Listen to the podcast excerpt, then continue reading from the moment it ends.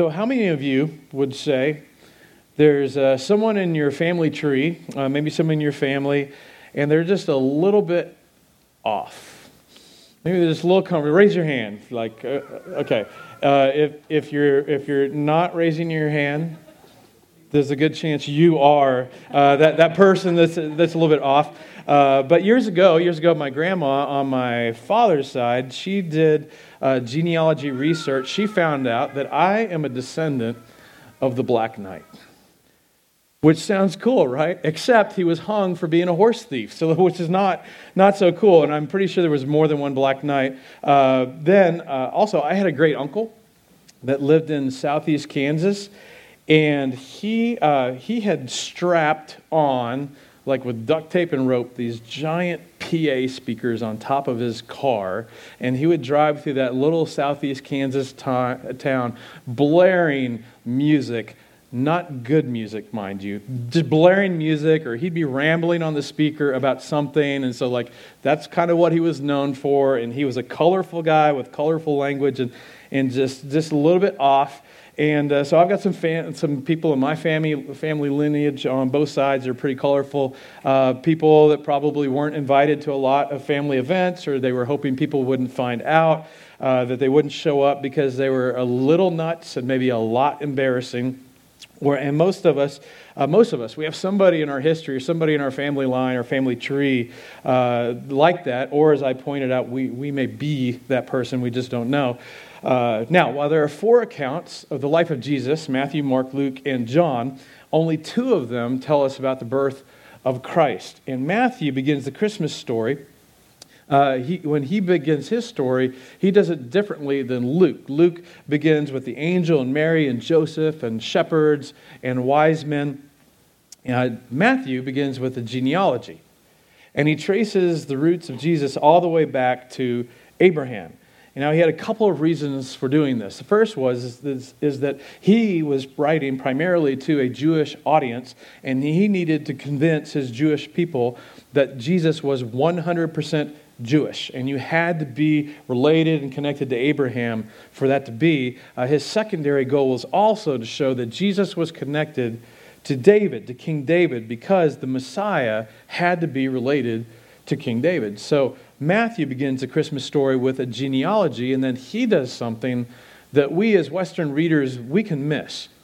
And it's that Matthew goes off script in several instances.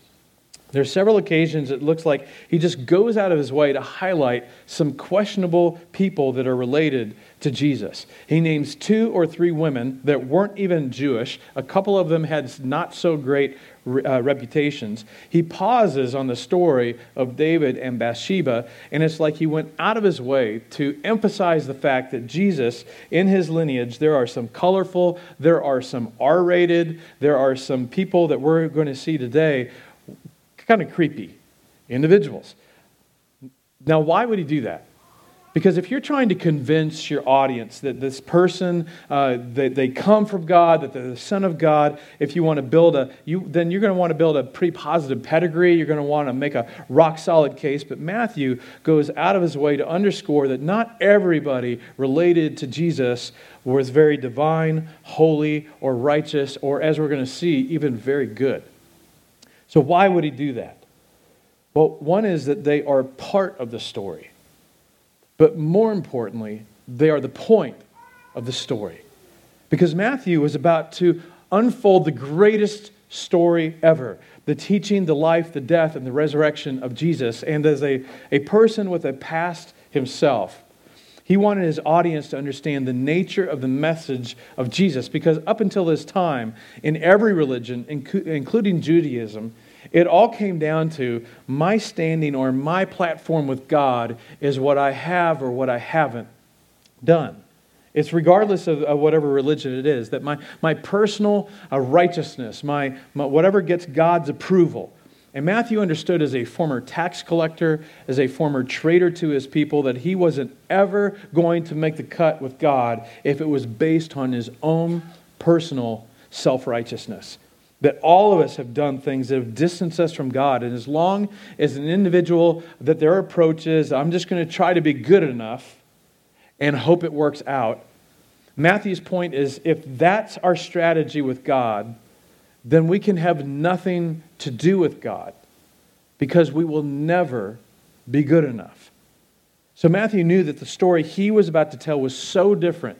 And so he goes out of his way to make sure his audience knew that Jesus wasn't just related to Abraham and David, Jesus was related to sinners. And not just any sinners, sinners that could win awards for their sin.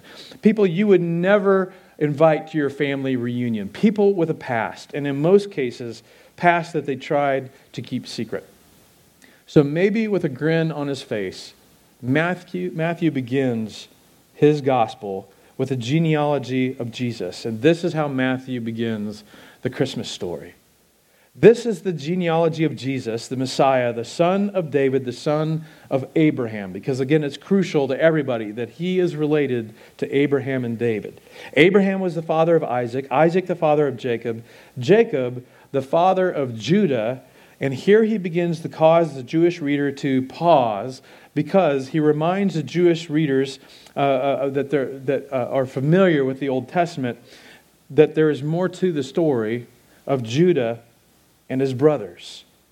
Now, when Matthew says Judah and his brothers, he refers to the fact that Judah had 11 other brothers uh, that became the foundation of the 12 tribes of Israel. And in fact, uh, Judah's father, Jacob, would be renamed Israel. That's where we get the name Israel. And so he begins this gene- genealogy, and his first bomb that we might miss is Judah and his brothers. We can miss it. Now, Judah had a famous brother. His famous brother was named Joseph. And many of you have heard of uh, Joseph in the coat of many colors. Some of you are from the generation where you saw a really boppy kind of guy named Donny Osmond who played, you know, uh uh, uh, uh, Joseph in the coat of many colors. Uh, many of you, you saw the Prince of Egypt during the 90s, like my kids watched over and over again. most people, you know something about the amazing story of Joseph, but not very many people know the story of Judah. And yet, as we read the genealogy of Jesus, Math, uh, Joseph isn't mentioned. Judah and his brothers are mentioned. Now, if you were God and you had to pick one of these two brothers through which to bring your son in the world, you would have skipped Judah. You would have chosen Joseph. Because Joseph was an extraordinary man. He was a man of extraordinary character, and Judah was anything but. Joseph had incredible discipline. Uh, uh, uh, Joseph uh, had incredible discipline. He was persecuted. He was punished. He was treated unjustly, and then in return would treat them well. And uh, at the end of the story, he becomes a savior. He saves his family. He saves Pharaoh. He saves Egypt. He saves the Egyptians. I mean, he is the perfect picture of Jesus. If ever there was a man, if ever there was an individual through whom you, if, if you were God, you would want to bring your son, bring the Messiah into the world, Joseph is perfect because there are so many parallels between the life of Joseph and the life of Jesus. Yet God looks down, says, I need to pick one of these 12 boys. I think I'll pick Judah and you never would have picked Judah. Why? Why would he pick Judah? Because it's the point of the gospel, it's the point of the story. So, uh, Genesis 37, if you brought a Bible, you want to follow along, we're going to be in Genesis 37, verse 23. Uh, Judah is essentially a footnote in the story of his more famous brother. Uh, younger brother Joseph. Now, the setup of the story is uh, that Judah and his other brothers are very jealous of Joseph. He's clearly the favorite son of their father. Uh, the father makes this big, this beautiful, ornate robe and gives it to Joseph. So one day, Joseph and his brothers, they're out in the fields, and, and, and uh, Judah and his brothers are in the fields, and here comes their younger brother Joseph. They see him coming, and they have had enough. They've had enough of this favorite son, and that's where we're going to begin. So when Joseph came to his brothers, they grabbed him, they stripped him of his robe, the ornate robe he was wearing, and they took him and threw him in the cistern. So they basically grab their brother, they strip off this robe, they throw him in a well that he can't, an empty well that he can't get out, and they sit down to have lunch. And they're sitting there, they're munching on lunch, trying to figure out what to do with their brother. As they sat down to eat their meal, they looked up and saw a caravan of Ishmaelites coming from Gilead. Their camels were loaded with spices of balm and myrrh, and they were on their way to take them down to Egypt. So you've got these traders, they're coming through, they're loaded with stuff, they're going down to Egypt uh, to sell everything, and this is where we are introduced to Judah. They're munching on lunch. Verse 26 Judah said to his brothers, What will we gain if we kill our brother and cover up his blood? It's like, guys, I've been thinking. If we just kill him, what do we gain from that? Nothing. So if we sell him, it's like a win win, right? So we get rid of him and we profit. It's just like a great deal. And though Judah wasn't the oldest, he clearly was the influencer, he was the leader. Come, let, let's sell him to the Ishmaelites and not lay our hands on him. And then this little blip of mercy, after all, he is our brother, our own flesh and blood. It's like, yeah, he is our brother. So let's not kill him. Let's just sell him. And his brothers agreed. So Matthew's like, let me introduce you to Judah, from whom the Savior comes. So uh, eventually, uh, Judah says, you know, let's not kill him. Let's profit by his pain. So they sell Joseph. The Ishmaelites, they take him, they chain him wrist to wrist with the other slaves that they're going to take down to Egypt to sell.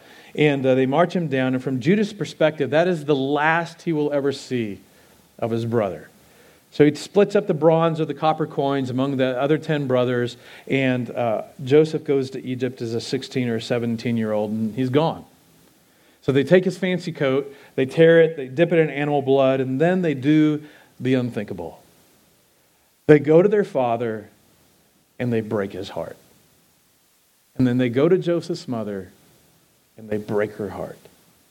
They say, We found this an animal clearly killed Joseph. Your son is dead. We couldn't even find his body. All we could find was this bloody robe. This is all that's left of your beloved favorite son. And they chose to live the rest of their lives and go to the grave with that secret. And before long, all the money that they had gotten was gone. But the memory and the guilt was not. Over 20 years, every time the family would gather, there's an empty seat at the table that had belonged to Joseph. That was Joseph's chair. Every year on his birthday, his mother and father would once again mourn the death of their son. And Judah knows.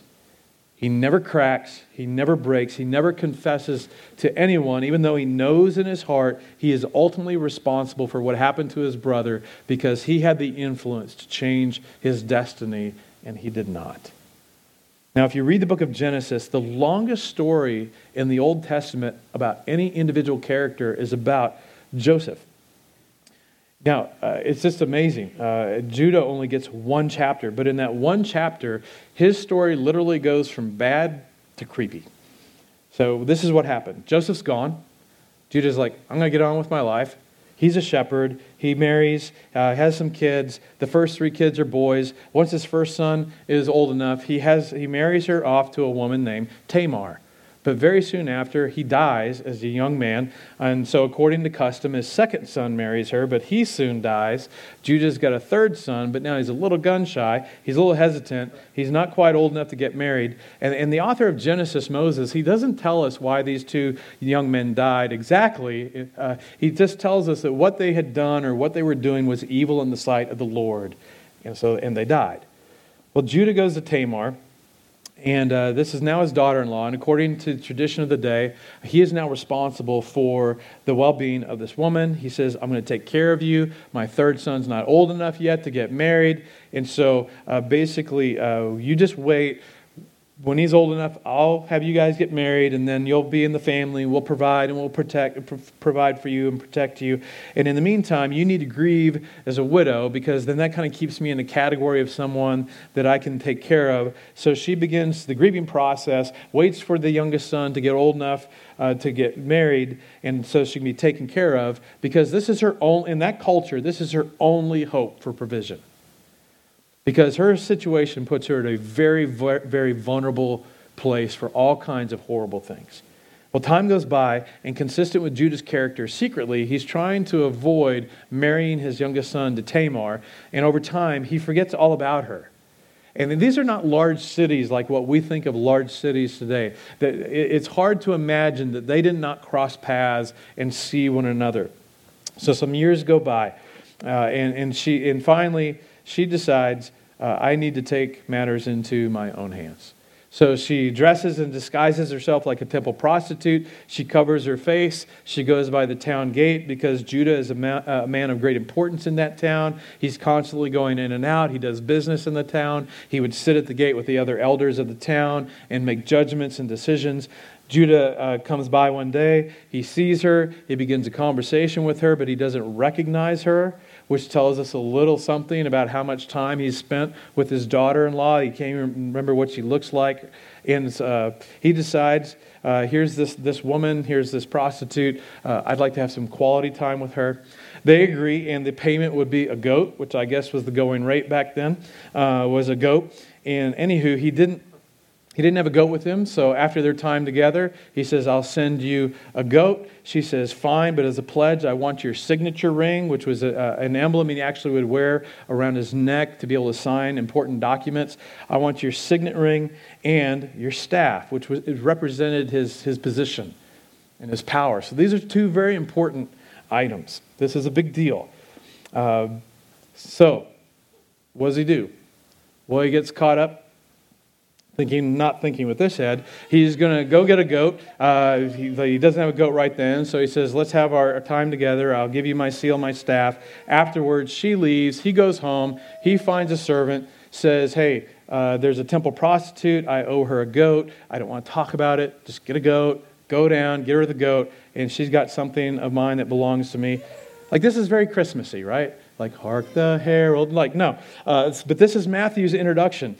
And so the servant goes, he looks around, he asks around, and he, like nobody knows who he's talking about. The guy's at the gate, like there's no temple prostitute here. He can't find her anyway, uh, anywhere. And Moses tells us Judah didn't want to go down to the gate and go, "Hey guys, this is a little embarrassing, but you know I've lost my signet ring and my staff." No, Judah says, "Let her keep what she has, or we will become a laughing stock." So he just decides to let the whole thing go. Well, three months later, somebody comes running to Judah's house, knocks on the door, and says, Judah, Judah, remember Tamar? Like your daughter in law? Like, remember Tamar? And the phrase used in Scripture is, she has played the harlot. She's pregnant, though she's never been remarried. And then Judah does what every person who has a secret and is pretending to be something they're not does. Judah gets hugely self righteous. You ever met someone who they were just so self righteous? Like a year later or five, year, uh, five years later, it comes out they had a secret. That that thing that they would just hammer on, hammer on, that comes out, that was the very thing they were dealing with in their personal life, losing the struggle. See, that's human nature. Like if we have a secret, if we have a point of shame, and we think no one knows, that uh, it can manifest itself in a sense of self righteousness. In fact, the most self righteous people I've ever met, I trust the least because I think you've got a secret. Judah, who sold his own brother into slavery. Judah, who broke his parents' hearts into a million pieces. Who ignored a vulnerable young woman that he was responsible for. Who paid a woman to sexually sub, uh, subject herself to him says, My daughter in law has shamed my family. She must be burned alive. You know, it's, it's funny. We don't think of the Bible as funny, but this, what happens next is funny because the day arrives that Tamar is to be burnt alive, and she has something, right? So she sends a messenger to Judah, and the messenger runs up, and he's got this rod in one hand, the seal in the other, and says, uh, Judah, Judah, Tamar wanted me to give you uh, a message. Uh, the, uh, the child, I am with, chi- with child by the man to whom these belong. You got any idea what she's talking about? Just like, okay, everybody, fire's off. Bad idea never mind, not today. We're just going to call the whole thing off. Everybody just take your torches, go home. You know, it's just. And he goes to see Tamar and he falls on his knees before her and says, You are more righteous than I. And Tamar gives birth to two little boys, actually, and one of them, his name is Perez. And he is in the genealogy of Jesus the Christ. It's like, Matthew, could you not skip over that. I mean, like, like now we've got a kid in the line of Jesus. Like he should never have been born. It was like a daughter in law with her father in law. And that's just so backwoods and weird and creepy. And it's like you left out a few other names. Why couldn't you just like leave out those names? And, and, and why did you pause on the whole thing about, about the brothers and name Tamar by name? Well, the story's not over for Judah because about 20 some years later, after he thinks he will never see his brother again, there's a famine throughout the land. And Jacob calls all of his sons together and says, You need to go to Egypt and you need to buy grain. So Judah and Reuben, Reuben's the oldest, they lead the caravan down. They go down to Egypt, and guess who's in charge of the grain? Joseph. He went in as a slave, and now he's the prime minister of Egypt. It is an incredible, incredible piece of history. It begins in Genesis 37. I highly recommend you go home and read it. The last time he, they all saw him, he was a teenager. Now he's in his late 30s, uh, and he dresses like an Egyptian. He talks like an Egyptian. He walks like an Egyptian. They didn't recognize him. So much time has passed. He's been in the culture and he dresses, he looks like all these, but he recognizes these Hebrew men and he talks to them. And we're told in some cases that he's so overwhelmed with emotion that he would run out of the room because he would just he just needed to cry because he was so overwhelmed. Then he'd come back in, he'd get all bowed up, he'd get all powered up, and he kept sending the, him, testing them in these different ways. Why? Because he wanted to discover have they really changed? Why? And they're like, why? Why is this prime minister taking so much interest in us? Why does he continue to want to see us? And they go back to their father and they're like, you know, something weird is going on. We don't understand. He keeps wanting to see us, and now he wants us to bring our youngest brother Benjamin with us. And he's like, no, you cannot take Benjamin. The last time I sent the youngest son in your guys' direction, it did not go so well. But fine, they're like, well, he won't sell us any more grain unless we take Benjamin along. I'm just telling you, you need to read this story. For some of you, it might be the first time. For some, just to reread it. It's been a long time. It all culminates eventually that they're all in a room together. The 11 brothers plus Joseph, they don't know who he is. Joseph sends everybody out of the room, and then maybe, maybe he took off a big old Egyptian head covering and a headpiece. He looks at them and says, I am Joseph or brother. I'm telling you, this is one of the most dramatic scenes in all of literature when you read the whole story. And there on his face is Judah. And Judah is immediately terrified because Judah immediately knows what he would do if the roles were reversed. Judah immediately knows what he would do if the man who sold me as a slave as a teenager, thinking it would be the end of me, now I have the power over life and death for him. Judah knows his own character, the self centeredness that had driven him his whole life. And, the, and there he is on his face before the man that has the power over life and death with the snap of his finger. But Joseph says to them, Get up. I forgive you. Not only do I forgive you, but I'm going to take care of you. I'm going to take care of your families. I'm going to take care of your herds. Go get our dad. Go get our father. You bring everybody. I'm going to take care of you for generations. And then later, Joseph says to them, I think it was God who put me here. I think God used your evil intentions to bring me here, to put me in a position to save many. I saved Pharaoh, I saved the Egyptians, and I'm going to save your lives. I'm going to save your family's lives. Joseph is the picture of a Savior. And yet God looks at Joseph and he looks at Judah and says, I think I'll skip with the Savior and I'll go with the liar and the coward. And I'm going to bring my son into the world through Judah, not Joseph. See, Matthew, he underscores this snippet of history and this genealogy. Why? Because on his face that day, Judah is a picture of you and me. And that's the point of the story of Jesus. Judah is a picture of a person that deserved one thing and got something entirely else. He was a picture of this that God's grace, His forgiveness, and His mercy is available even to people that have not made themselves available to God. Judah had never broke, never confessed, never apologized.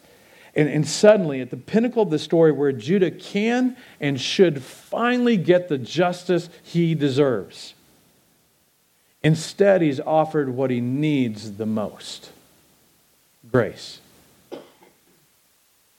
And God decides to skip Joseph the righteous and choose Judah the unrighteous to bring his Savior, his Son, into the world. And it's the point of the story of Jesus that never has anyone been expected or even able to come to God based on the platform of their own righteousness.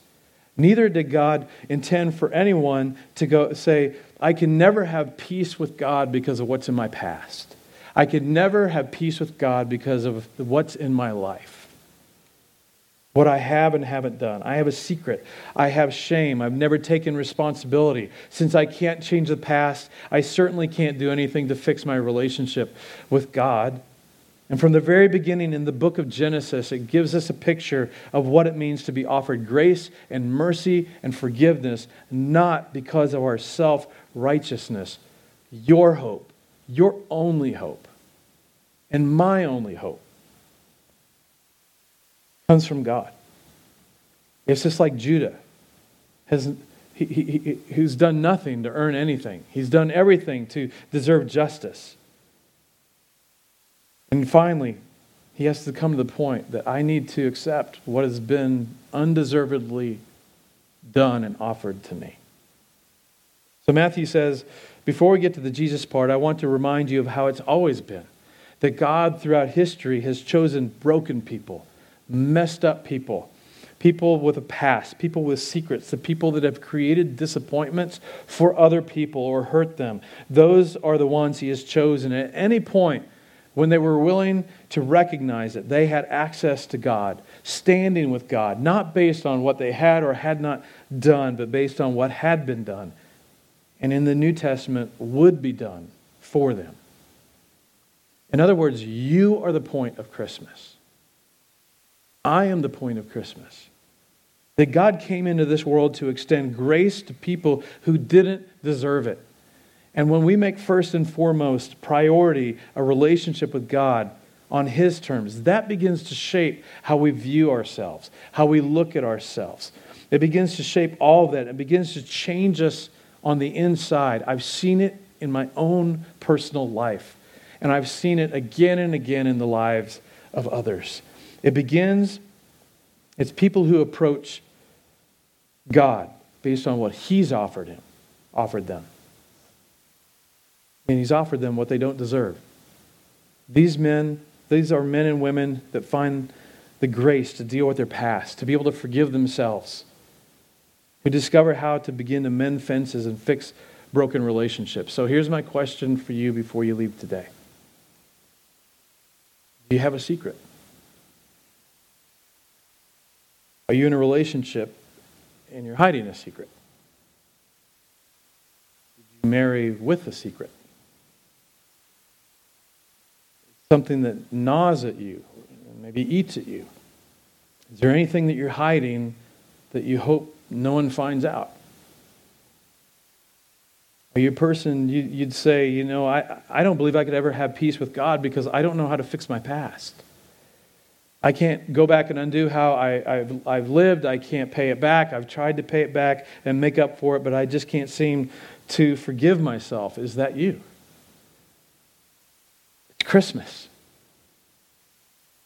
The great news is that God has leaned in your direction even though you leaned away from Him. That God, that God is drawing near to you even though you allowed in the past your, your sin to draw you away from God. God has sent His Son into this world because He loved you and I, even in our sin.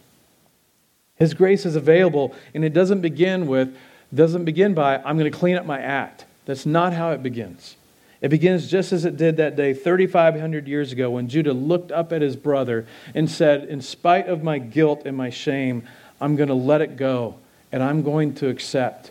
I'm going to accept what I can't earn and what I don't deserve, but what I need the most a relationship of grace and mercy and forgiveness. And so today, God says to those of you with the past, to those of you that have shame, for those of you that have secrets, with things that you uh, plan to take to your grave, God says, I'm inviting you into a relationship to approach me as the giver of grace and of mercy and forgiveness.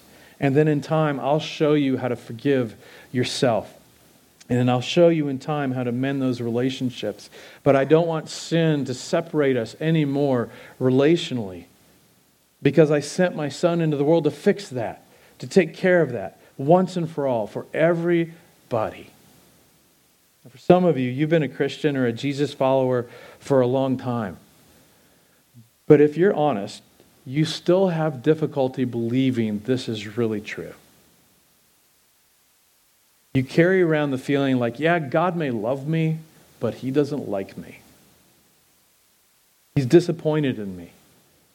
Some of us carry around this, carry around this fear. Eventually, the point's going to come God is going to give up on me.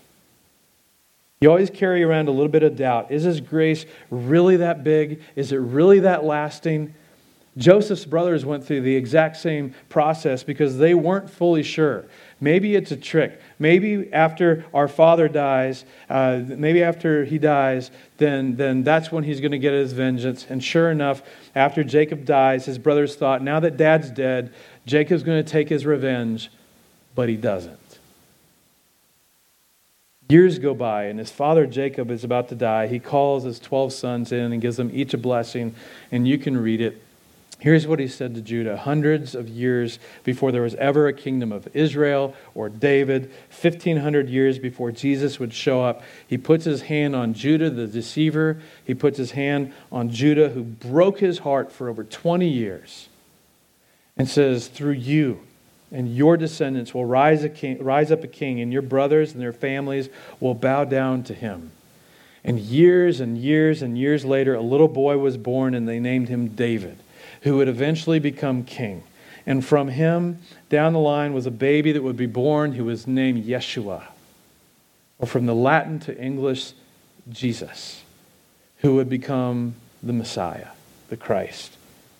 We are all what we call Christmas is God's way of underscoring an age old message that no one, no one has access to the Father through their own goodness through their own uh, self righteousness. Access to the Father has always been through grace and mercy and forgiveness. And we've all been invited. But that's not the end because the genealogy goes on. Judah, the father of Perez and Zerah, and a heads up whose mother was Tamar. Perez, the father of Hezron. Hezron, the father of Ram. That's a cool name. Ram, the father of Minadab. Minadab, the father of Nahshon. Nahshon, the father of Salmon, Salmon, the father of Boaz, whose mother was Rahab, and Rahab had a nickname as well, didn't she? And you know why Rahab is part of the story? Because people like Rahab, who we will talk about next week, people like Tamar, like Judah, like Matthew, like you, and like me, we are the, not just part of the story, we're the point of the story.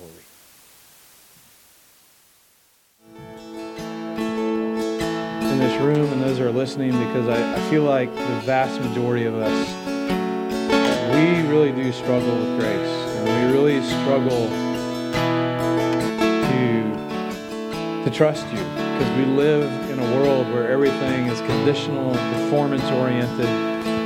So, God, I pray for us that you would help us that you would break through all of that conditional approval and love, and God, that you would just drill into our hearts and our minds your unconditional love, that then that would motivate us and free us from shame and guilt and regret to be able to move forward and just experience joy of being freed from all of that. And that it would fuel our lives and our relationships and our work lives and our our attitude towards the day and the future. But God, we can't do it without your help. So I pray that for all of us, that you would help us to truly get it, to see people like Judah and those that came in the lineage of Jesus, and for it to just click in our mind. You, you really do love us, and you're really willing to do something of value through us. I pray that for all of us in the name of Jesus.